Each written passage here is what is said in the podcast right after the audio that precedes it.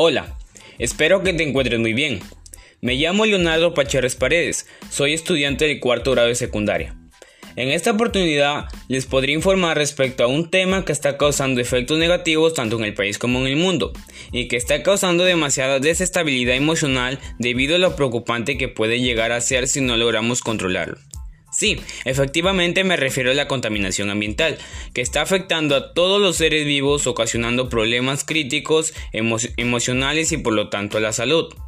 A continuación, dentro de mi podcast, denominado como ¿Qué afecta negativamente al medio ambiente?, hablaremos sobre lo que llega a ocasionar un ambiente contaminado.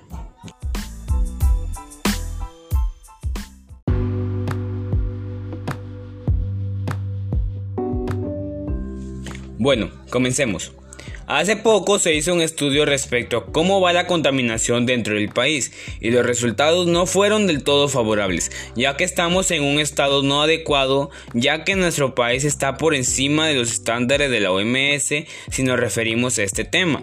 E infiriendo que estos números no bajen, estaremos cortos a un estado crítico muy pronto.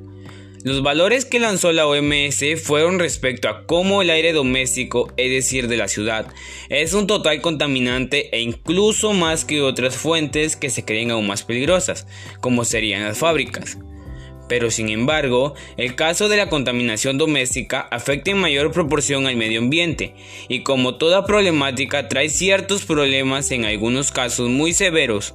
Uno de estos serían que la suma de más de 3.8 millones de personas mueren prematuramente cada año a causa de la contaminación del aire doméstico. Cifras que son muy preocupantes y que generan muchos pensamientos que nos vuelven vulnerables a contraer depresión y por lo tanto enfermedades.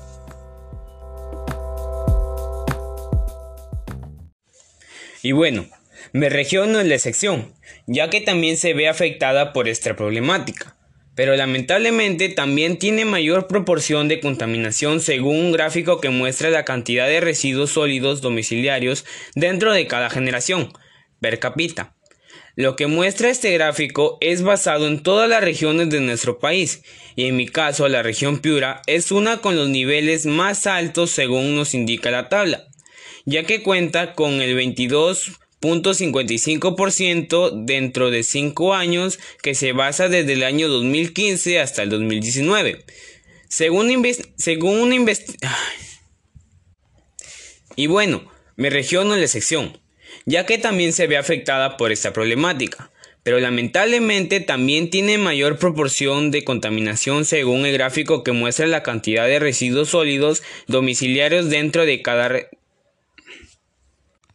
y bueno, mi región no es la excepción, ya que también se ve afectada por esta problemática, pero lamentablemente también tiene mayor proporción de contaminación según un gráfico que muestra la cantidad de residuos sólidos domiciliarios dentro de cada generación, per cápita. Lo que muestra este gráfico es basado en todas las regiones de nuestro país y en mi caso, la región Piura es una con los niveles más altos según nos indica la tabla ya que cuenta con el 22.55. Y bueno, mi región no es la excepción, ya que también se ve afectada por esta problemática, pero lamentablemente también tiene mayor proporción de contaminación según un gráfico que muestra la cantidad de residuos sólidos domiciliarios dentro de cada generación, per cápita. Lo que muestra este gráfico es basado en todas las regiones de nuestro país y en mi caso la región Piura es una con los niveles más altos según nos indica la tabla, ya que cuenta con el 20,55% dentro de 5 años que se basa desde el año 2015 hasta el 2019. Según, según, una investigación que yo he realizado, que se basa en cuál es la región con los niveles más altos y cuál es la región con los niveles más bajos, los resultados fueron los siguientes. Tumbes fue la región en la que se registró el porcentaje más alto de residuos sólidos, ya que se encuentra con el 22.2% superando a Piura con un total de 1.67%, mientras que la región con menor porcentaje en este ámbito fue la región de Cusco, con el 18.05% siendo la más baja registrada. Esto nos pone a pensar en la diferencia de concientización que existe entre las regiones, ya que poniendo en ejemplo la región Cusco, su población está tomando conciencia en respecto a reducir su contaminación, mientras que Tumbes y nuestra región aún no toma conciencia de esta problemática, que nos afecta a todos los ciudadanos y seres vivos. En mi localidad, es decir, en Sullana, persiste durante ya varios años, según lo que escucho de mis vecinos y familiares, una problemática que hasta ahora no le encuentran una solución. Me refiero a la contaminación del canal Vía y por lo tanto del río Chira debido a que estos están unidos por medio de dicho canal. El problema es que las familias desechan sus residuos domésticos en ese canal y ahí se quedan hasta que el, el camión recolector de basura pasa para recoger los residuos el cual pasa muy pocas veces y la basura se queda ahí acumulada produciendo malos olores que producen contaminación al aire. Y también se genera un ambiente que provoca la corrosión de distintos elementos metálicos que se encuentran dentro de la zona, como los barandales y rejas que hay dentro de estas, y genera la reacción química conocido como óxido, el cual se origina debido a una mezcla de dióxido, es decir, O2, en la superficie de un metal y exponerse a la humedad que persiste en el canal ocasionan la oxidación de dicho objeto. Su fórmula química es, es considerada como Fe2O3. Pero cambiando de tema. Pero además, lamentablemente, esto no es la única contaminación que produce estos residuos, sino también contamina el agua, ya que hay veces que los servicios de alcantarillado se desbordan y esta agua se acumula en el, en el mismo canal y se junta con los residuos hasta trasladarlos a orillas del río Chira donde ocasiona que se contamine el agua. Y lamentablemente esta agua ya no sirve ni para higiene debido a esta contaminación. Pero sin embargo, este río no siempre fue así. Mis abuelos me han contado muchas historias sobre este río. Me contaban sobre cómo era un hermoso lugar donde poder pasar bien con las familias y que, que le daba un gran esplendor a la perla del Chira.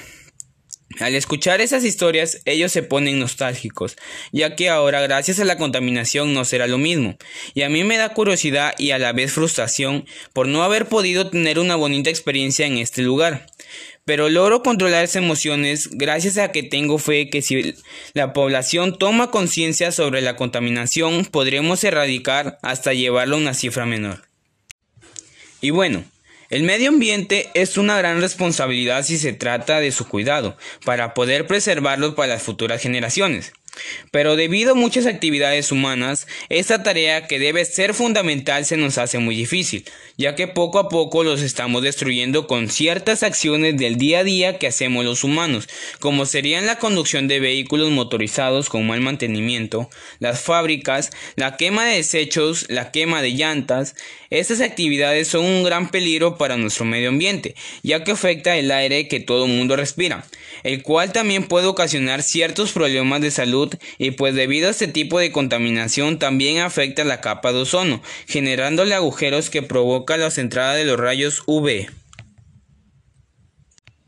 que genera la entrada de los rayos UV hacia la atmósfera y que provocan quemaduras dañinas y en muchos casos cancerígenas para la piel humana.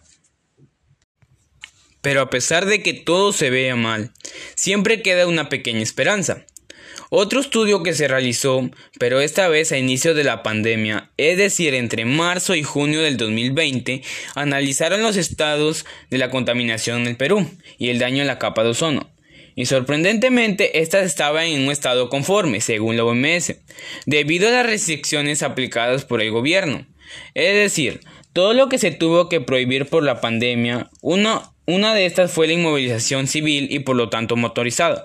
Esto causó que los gases expulsados por los vehículos bajaran favorablemente. También las fábricas tuvieron que cerrar y así también se fueron desapareciendo sus gases contaminantes del ambiente. Y ahora yo les pregunto a ustedes, ¿es necesario tener que pasar nuevamente por esta situación para poder ayudar al ambiente? ¿Cómo es que la contaminación nos afecta y cómo se redució en tiempo de cuarentena? Yo me puse a hacer una entrevista personal usando una técnica denominada como lluvia de ideas o también conocida como design thinking, que se basa en pensar en algunas ideas para, para solucionar una problemática. y yo ya lo elaboré, y pues la idea que pienso que genera más ayuda fue la siguiente. Se basa principalmente en que los niños, niñas y jóvenes, es decir, la nueva generación, aprendan a reciclar de una manera sana. A lo que yo pido en mi idea es que se apruebe una ley que defina que toda institución educativa, ya sea pública o privada, recolecte una cierta cantidad de recursos reciclables a lo largo de cada mes del año escolar y que se entregue un premio para la institución que más recursos haya recolectado. Así podremos fomentar el reciclaje sanamente.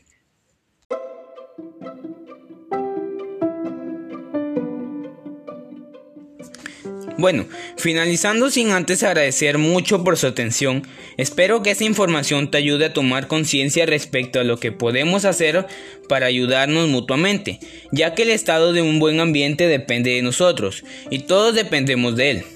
Espero que haya podido llegar a hacerte reflexionar sobre esta problemática y que nos ayudes a resolverla. Me despido sin antes decirles que si todos trabajamos unidos, este será un mundo mejor.